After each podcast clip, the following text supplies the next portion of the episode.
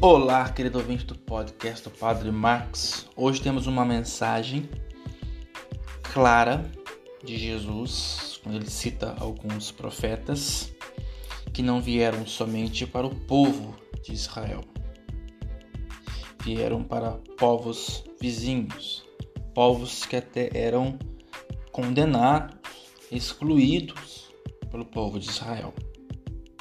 Isso mostra que Jesus, ou a mensagem de Deus, ela não é domínio de um grupo, de uma denominação, mas é uma graça dada por Deus através da vida de Jesus para todos aqueles que o aceitarem, todas as pessoas de boa vontade. Isso aconteceu, lógico, entre povos. Hoje infelizmente também acontece entre grupos na igreja. Existem grupos que acham que são os dominadores do Espírito Santo.